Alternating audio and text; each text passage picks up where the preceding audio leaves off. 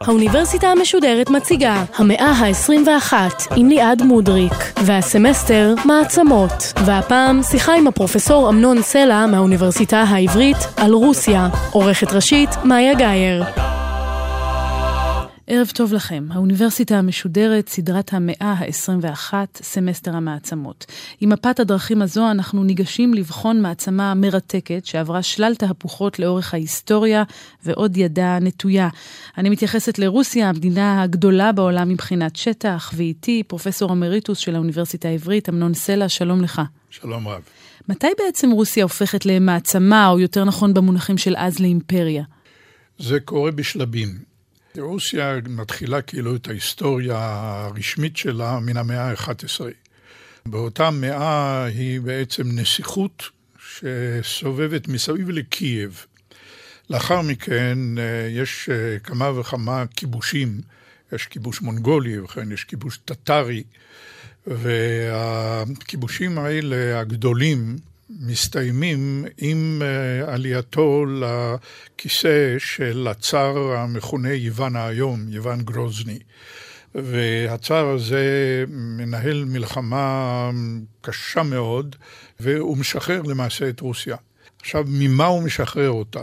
הוא משחרר אותה ממצב שבו היא הייתה טרף קל גם לכובשים וגם לאפילו כובשים קטנים שמעבר לגבול, שחמדו את התושבים של רוסיה, שבשוקי העולם של אז נחשבו לעבדים מאוד רצויים, חזקים, הם היו מוצקים, הם היו בהירי עור, הם היו בלונדינים ברובם, לא כולם, ולכן הם היו מאוד נחשקים בשוקי העולם.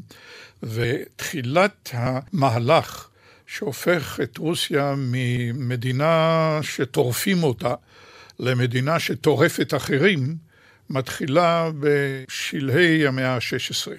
ומאז בסדרה מאוד מאוד ממושכת של מלחמות על כל סביבותיה, גם כלפי דרום מול האימפריה העות'מאנית, גם כלפי מערב מול שוודיה ונורבגיה, ומאז בעצם מימיו של פטר הגדול אפשר להתחיל לדבר על רוסיה כאימפריה. אימפריה לא רק במובן הזה שגבולותיה מסביב פחות או יותר שקטים, לא, לא לגמרי, אבל פחות או יותר שקטים, והיא יכולה להתחיל להסב משאבים למה שקורה בתוכה.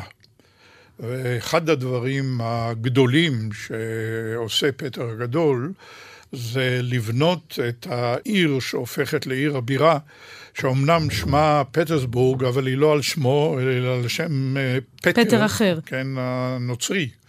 והוא בונה אותה מאפס. זאת אומרת, הוא בונה אותה משטח אדיר של ביצות. הוא מקים עיר נפלאה, מי שביקר שם אי פעם, בעיר ששינתה את שמה מספר פעמים, כן. פטרסבורג, פטרוגרד, לנינגרד, סנט פטרבורג, אה, יודע שהיא עיר יפהפייה, וזה בהשראתו של פטר הגדול, ששם לב לכל פרט. אבל כשדנו כאן באימפריות, אז אחד המאפיינים של אימפריות היה באמת שאיפות אימפריאליות או טריטוריאליות. לרוסיה יש כאלה? לרוסיה תמיד היו כאלה.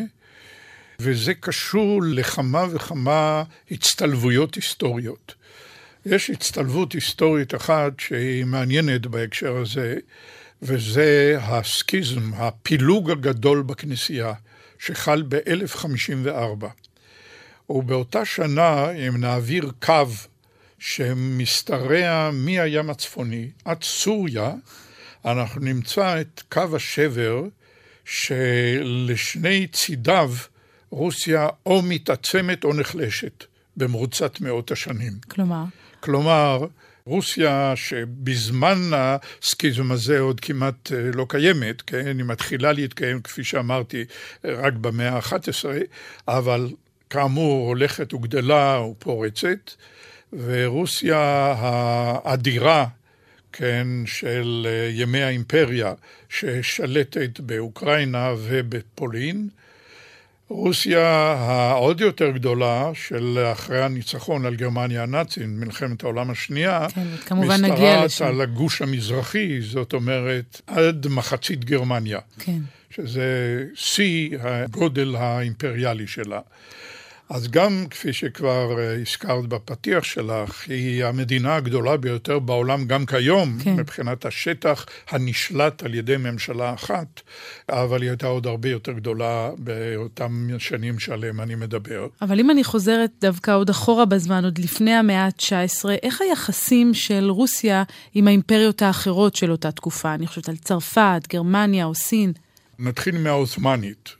מול האימפריה העות'מאנית היו לה כמה וכמה מלחמות, בכולן היא בעצם יצאה מנצחת, ובכל מלחמה כזאת היא הרחיבה מעט את שטחה, אבל צריך לחשוב על המגמה האסטרטגית שמאחורי זה.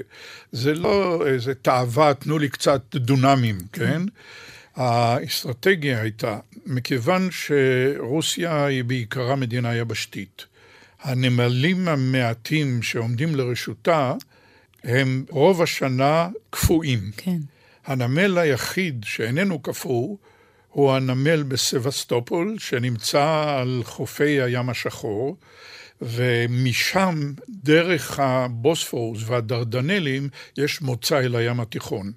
המחשבה האסטרטגית הייתה, אנחנו צריכים את הכיוון הזה חופשי כדי לאפשר לנו להיות מעצמה לא רק יבשתית, אלא גם מעצמה ימית. אז זה כיוון אחד. הכיוונים האחרים הם לכיוון המערב. אז שם אה, יש אה, תהפוכה אחת שהיא אה, מאוד מאוד חשובה, כי היא מכוננת בחייה של רוסיה ובחיי התרבות שלה. זה צרפת. ב-1812 נפוליאון מחליט שהוא צריך לכבוש את רוסיה. והוא מקים את הצבא הגדול, הגרנד ארמה, שמנה אז מספרים דמיוניים של 600 אלף אה, איש, והוא מתחיל לצעוד לתוך רוסיה, הוא מגיע עד מוסקבה. במוסקבה נולדה החלטה ששורפים את מוסקבה. כן, זאת החלטה שוב, מדהימה. החלטה מדהימה. עכשיו אה, צריך לומר עליה כמה דברים. ראשית, היה קל להעלות אותה באש, כי היא הייתה אז בנויה מעץ. שנית, המגמה האסטרטגית מאחורי השרפה הייתה לשלול מן האויב כל אמצעי של מזון כן. או של מחסה. כן. עכשיו, מזון מאוד חשוב, ונניח מזון אפשר להביא איתך, אבל מחסה ברוסיה על האקלים הקיצוני שלה, זה דבר קטלני למי שסובל מן המחסור הזה. ושם אולי נולד הביטוי וש... הידוע גנרל חורף בעצם. גם גנרל חורף וגם אדמה חרוכה. בהחלט. שני, שני הביטויים. כן. וזה מעיף למעשה את הצבא האדיר הזה, ודוחק אותו. וכמובן הזינוב מאחוריו נמשך כל, לאורך כל הדרך. אבל אתה אומר מבחינה תרבותית הייתה לזה השפעה מכרעת על רוסיה. השפעה מכרעת. עד 1812, לא רק שצרפת הייתה האידיאל התרבותי שאותו צריך לחכות, אלא ששפת האצולה, לא שפת העם, כן. הייתה צרפתית עד כדי כך ש... הם בעצם כמעט לא יכלו להתבטא, בעיקר במונחים נניח של אהבה. לא היו להם המונחים הרצויים, הדרושים, כדי לבטא את אהבתם ברוסית. והם נאלצו לדבר בצרפתית, ולפעמים נוצרו מצבים מקסים. משונים, למשל, אסירים, שאסור היה להם לדבר ביחידות, אלא הם היו צריכים לדבר עם צנזור שישב בחדר. כן. והצנזור לא יודע צרפתית כי הוא מן העם, אז היו להם בעיות, הם לא יכלו להתבטא. וכשהאצילים נפגשו לאחר תום המלחמה והניצחון הרוסי, הם החליטו שצריך לחזור אל העם. אחת הדרכים לחזור אל העם זה לחזור לדבר רוסית, אבל זאת הייתה בעיה בשבילם. ואז במסיבות של האצילים הם החליטו שמי שידבר צרפתית ישלם קנס.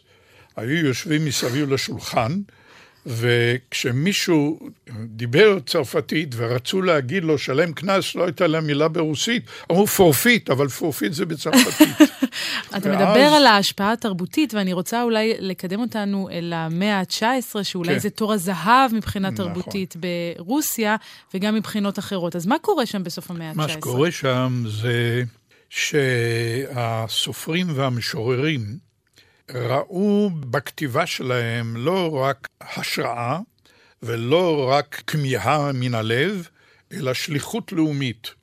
כלומר, כל מילה שהם כתבו הייתה צריכה להיות לה משמעות בכמה וכמה רבדים. אחד הרבדים היה לייצר שפה רוסית שתהיה גם מבחינה אחת עממית שאפשר לדבר עליה, להשתמש בה בשוק, אבל גם שתאפשר לשפה יותר גבוהה, שזאת דרושה להבעת צלילים במנעד גדול. מי שמתחיל בזה בצורה הבולטת ביותר בכיוון הזה זה פושקין.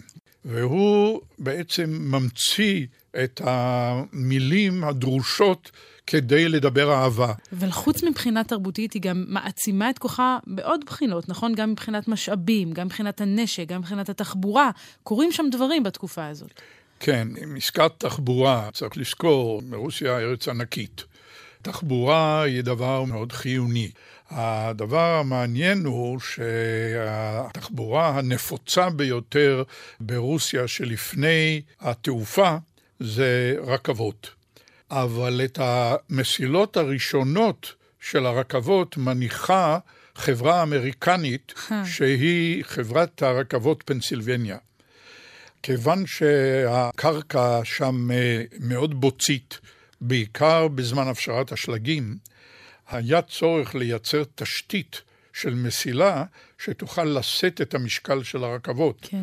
ולכן המסילות הרוסיות הן הרבה יותר רחבות מהמסילות האירופאיות או האמריקאיות. מעניין. ולכן במעבר בין רוסיה למערב אירופה צריך להחליף את הקטרים ואת המרווח של גלגלי הרכבת, מה שאחרי כן עשה הרבה מאוד בעיות לגרמנים בזמן הכיבוש שלהם של, של רוסיה. עוד נגיע לזה, אבל התקופה שאנחנו מדברים בה היא בעצם התקופה הצארית, נכון? נכון. מתי מסתיים השלטון של הצארים? זה המהפכה הבולשביקית? מה מוביל לדבר הזה?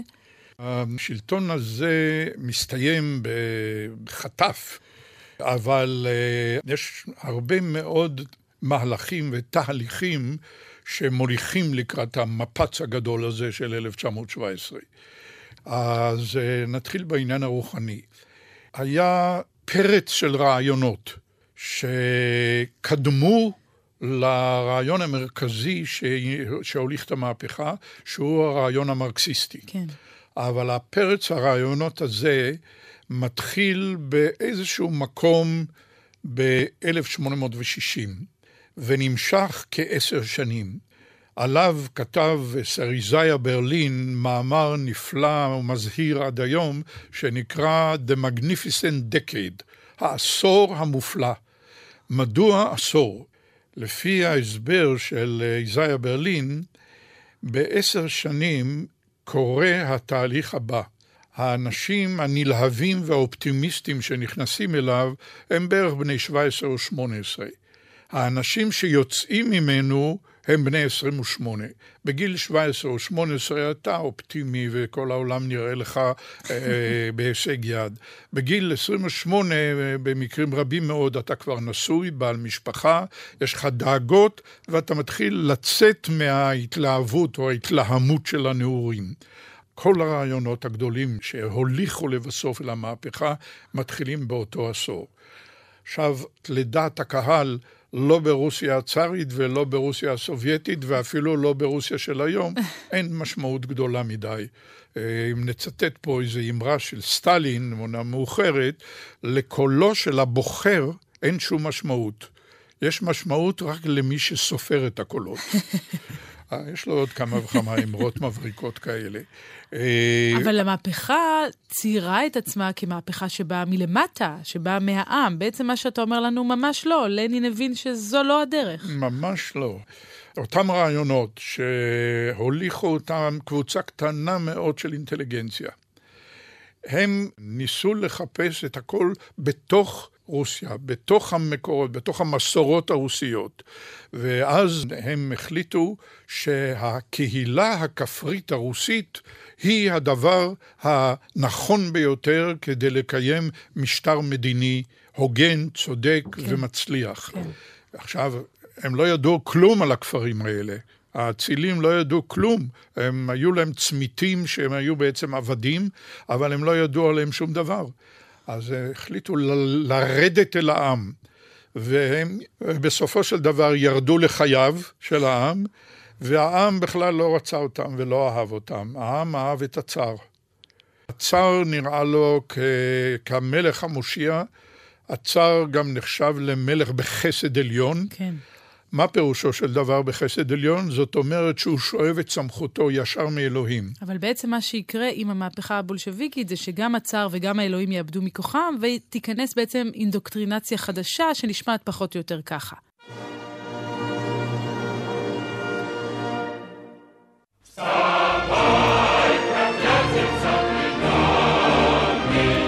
אז אלה כמובן הצלילים המוכרים של האינטרנציונל. בואו ננסה להבין יחד מה הביאה התקופה הבולשביקית לרוסיה מבחינת תעשייה, מבחינת חינוך, איך היא שינתה את פניה? לפני שאנחנו זונחים את האינטרנציונל, מ-1922 עד 1944, האינטרנציונל היה ההמנון הלאומי של ברית המועצות. מה עשתה המהפכה? המהפכה הפכה את רוסיה ממדינה חקלאית למדינה תעשייתית. זה נעשה בצורה האכזרית ביותר שאפשר להעלות על הדעת. זאת אומרת, אותה מהפכה תעשייתית שבמערב ארכה 150 שנה, נעשתה בברית המועצות מ-1929 עד 1939. בעשור הזה ברית המועצות הופכת ממדינת חקלאית למדינה תעשייתית. צריך לזכור שבמאה ה-19 רוסיה נחשבה כאסם התבואה של אירופה. כן.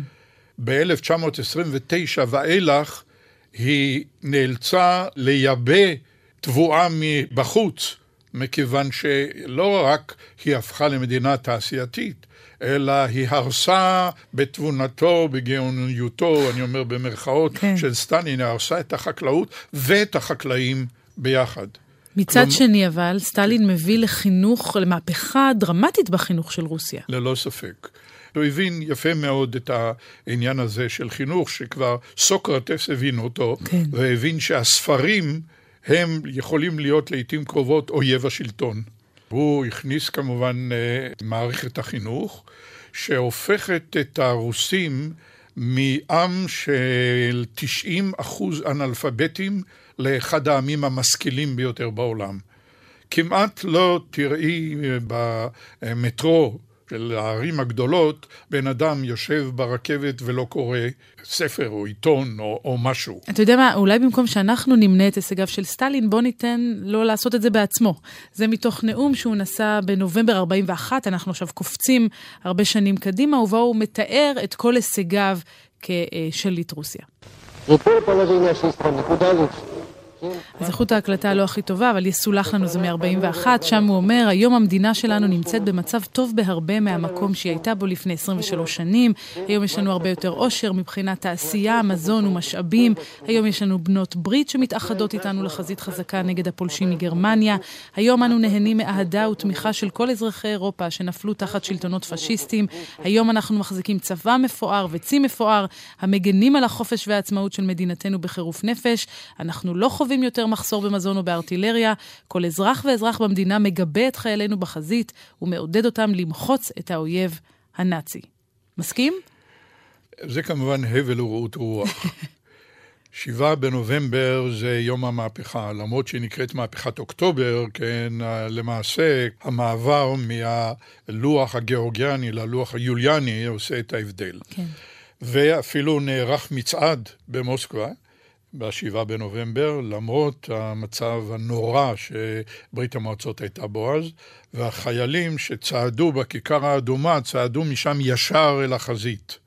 המצב היה נורא. עד כדי כך שלא לגמרי היה ברור שברית המועצות יוצאת מן המלחמה הזאת, או ודאי ודאי שלא יוצאת מנצחת. סטלין עצמו היה אה, אופטימי, אבל הוא היה צריך לשדר אופטימיות.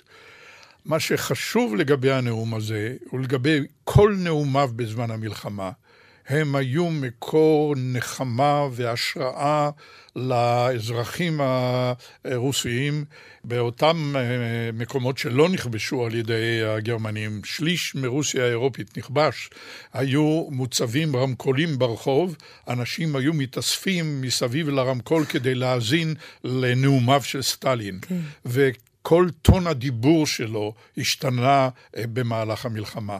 עוד דבר אחד חשוב השתנה במהלך המלחמה. ברית המועצות הייתה מדינה אתאיסטית. שרדפה את הכנסייה ורדפה את הכמרים וביזתה אותם והלעיגה עליהם וכולי.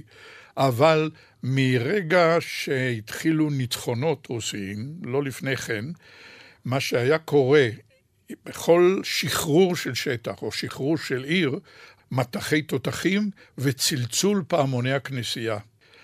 היה אלמנט מעניין. של קדושה משולב כל הזמן ברוסיה הסובייטית הזאת, האתאיסטית. שזה מלמעלה למטה או מלמטה למעלה? שמלמעלה למטה ומלמטה למעלה. רוסיה נקראה רוסיה הקדושה. כן, והיא גם אה, חשבה שהיא בעצם היורשת האמיתית, לא הוותיקן באיטליה, כן. אלא היא היורשת האמיתית של הנצרות. ואמרת. ברית המועצות, לא הזכרנו בעצם מתי היא מוקמת, מתי רוסיה הופכת לברית המועצות ואיך זה קורה. רוסיה הופכת לברית המועצות ב-1921. לאחר uh, מלחמת uh, אזרחים קשה מאוד בין uh, לנין, טרוצקי והצבא האדום מול הצבאות הלבנים הקיסריים שבעזרת המערב חשבו להחזיר על כנו את המשטר המלוכני, לאו דווקא את הצאר, את הצאר רצחו, אלא את המשטר המלוכני. כן. וב-1921 המלחמה הזאת מסתיימת, ומוקמת ברית המועצות. עכשיו, הברית לא הייתה הסכמה של כל השותפים בברית. היא הייתה כפייה של מוסקבה על אותו שטח שהצבא האדום השתלט עליו. בהחלט ברית ייחודית מאוד. ובהחלט אבל... ברית שהופכת אה, מיד כמעט לדיקטטורה. נהגו לדבר על דיקטטורה של הפרולטריון. הדיקטטורה של הפרולטריון היא פרי רוחו של מרקס, שאמר שיש עולם של מנצלים ויש עולם של מנוצלים. המנוצלים הם הפרולטריון, המנצלים הם הקפיטליסטים. הפרולטריון לא יוכל לסבול את זה יותר, ואז יהיה ניצוץ מהפכני, כן. הניצוץ הזה יצית את המהפכה, mm-hmm. והפרולטריון יתפוס את השלטון, יהפוך אותו לדיקטטורה של הפרולטריון, עד בוא הסוציאליזם, שהוא העידן האוטופי. אלא מה? שברוסיה לא היה פרולטריון, או כמעט לא היה, עם המהפכה. התעשייה הייתה אז מאוד מצומצמת. היה צריך להמציא פרולטריון, והיה צריך שיקרה הניצוץ המהפכני. אלא מה שלנין, מנהיג המהפכה, לא האמין בניצוץ המהפכני. הוא חשב שאי אפשר לתת אמון בעם. אתה יכול לתת לו לחולל את המהפכה, אתה לא יודע מה יהיו התוצאות. היא יכולה להיות מהפכה סוציאליסטית ופשיסטית באותה מידה, ולכן צריך שלטון כן. מרכזי, חזק, של מהפכנים מקצועיים, שזה מקצועם, בזה הם עוסקים, והוא זה שישלוט. וזה הפך לדיקטטורה, כן. לא של הפרולטריון, אלא של המפלגה הקומוניסטית. וברית המועצות הזו שאנחנו מדברים בה בעצם הופכת להיות מעצמה משמעותית אחרי מלחמת העולם השנייה. נכון. ובאותו מצב רוסיה כבר השתלטה, קודם שחררה ולמעשה לאחר מכן השליטה, זאת אומרת כבשה והשליטה את המשטר הקומוניסטי על חלק גדול מאירופה, כלומר על פולין, צ'כוסלובקיה, על רומניה ועל מחצית גרמניה. וזה מה שהופך אותה למעצמה עולמית בעצם, מאז ועד קריסתה. נוסף לזה עוד אלמנט אחד שמתחיל להתחולל ב-1946, וזה שרוסיה מגלה את סוד הגרעין והופכת בכך למעצמה גרעינית, המעצמה הגרעינית השנייה בעולם, ומאז היא הופכת להיות למעצמה עולמית עד קריסתה ב-1991. וזה מביא אותנו, אנחנו ממש לפני סוף התוכנית, אל המלחמה הקרה עצמה. דיברנו בזה גם uh, בתוכניות אחרות במהלך הסדרה הזו, אבל בואו נתאר את שתי המעצמות האלה שמתנגשות אחת בשנייה, ואולי השיא של העניין הוא משבר הטילים בקובה. בואו נשמע את הנשיא קנדי. to regard any nuclear missile launched from Cuba against any nation in the Western Hemisphere as an attack by the Soviet Union on the United States. requiring a full retaliatory response upon the Soviet Union. I call upon Chairman Khrushchev to halt and eliminate this clandestine, reckless, and provocative threat to world peace and to stable relations between our two nations. I call upon him further to abandon this course of world domination and to join in an historic effort to end the perilous arms race and to transform the history of man. אז אנחנו שומעים את קנדי מבקש להפסיק את מרוץ החימוש, ובעצם האירוע הזה הפך להיות סמל לכל המלחמה הקרה. באמת, כפי שטוען קנדי, רוסיה רצתה לשלוט על העולם? זו הייתה שאיפתה? ממש לא. הדימויים של ימי המלחמה הקרה הם דימויים דמוניים הדדיים. סטלין למעשה היה מאוד מאוד זהיר במדיניות החוץ שלו. אבל מי שמתחילה המלחמה הקרה, משתנים פני מדיניות החוץ ופני המלחמה. זו לא מלחמה שבה מעצמות מתכוונות להילחם זו בזו. ביחסים שביניהם, מה שמאפיין את המלחמה הקרה, זה הרבה איומים, וזה מדיניות של הרתעה, כן. עד שמגיעים לתובנות אחרות שאני עוד אדבר עליהן. אבל זו מלחמה שנערכת בפריפריות על ידי שליחים, מה שנקרא בלשון המקצועית by proxy, אה, שלמשל ביניהם זה גם ממלחמות שלנו, גם אה, מבצע קדש, אה, גם מלחמת ששת הימים, גם מלחמת יום הכיפורים. אבל ביניהן המעצמות יודעות לאט לאט, לא מיד, ואני אסביר את העניין הזה של מדוע יודעות לאט לאט. הרעיון של אה, נשק גרעיני היה שיש כאילו נשק שהוא עוצמה בלתי מוגבלת. כן. ושהוא יאפשר למי שמחזיק במונופול עליו לשלוט בעולם למעשה. ולכן הפצצה הגרעינית או הפצצה האטומית שהושלכה על הירושימה ונגסקי נחשבה בעיני חלק גדול מן האסטרטגים של ארצות הברית תקופה מאוד ארוכה, כאילו ארצות הברית הופכת עכשיו להיות לשליטת העולם. והדבר הזה הוא שמביא את סטלין ב-1946 לכנס את כל מי שקשור באיזושהי צורה לפיתוח גרעיני, לומר להם את המשפט הבא: תנו לי פצצת אטום.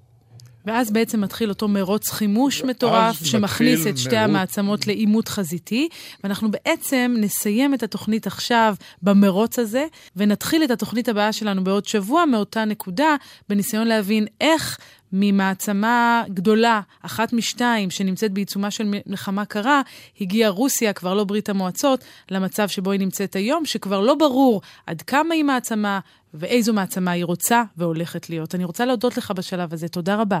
בבקשה. אנחנו ניפגש כאמור עם המשך השיחה בשבוע הבא. Ba-da-ba-ba-ba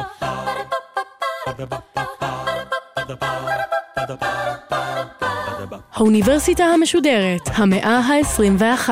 ליעד מודריק שוחחה עם הפרופסור אמנון סלע מהאוניברסיטה העברית על רוסיה. עורכת ראשית מאיה גאייר. עורכות ומפיקות נוגה קליין ותום נשר. מפיקה ראשית יובל שילר. מנהלת תוכן מאיה להט קרמן. עורך הדיגיטל עירד עצמון שמייר. האוניברסיטה המשודרת בכל זמן שתרצו, באתר וביישומון של גל"צ, וגם בדף הפייסבוק של האוניברסיטה המשודרת. ba ba ba ba ba.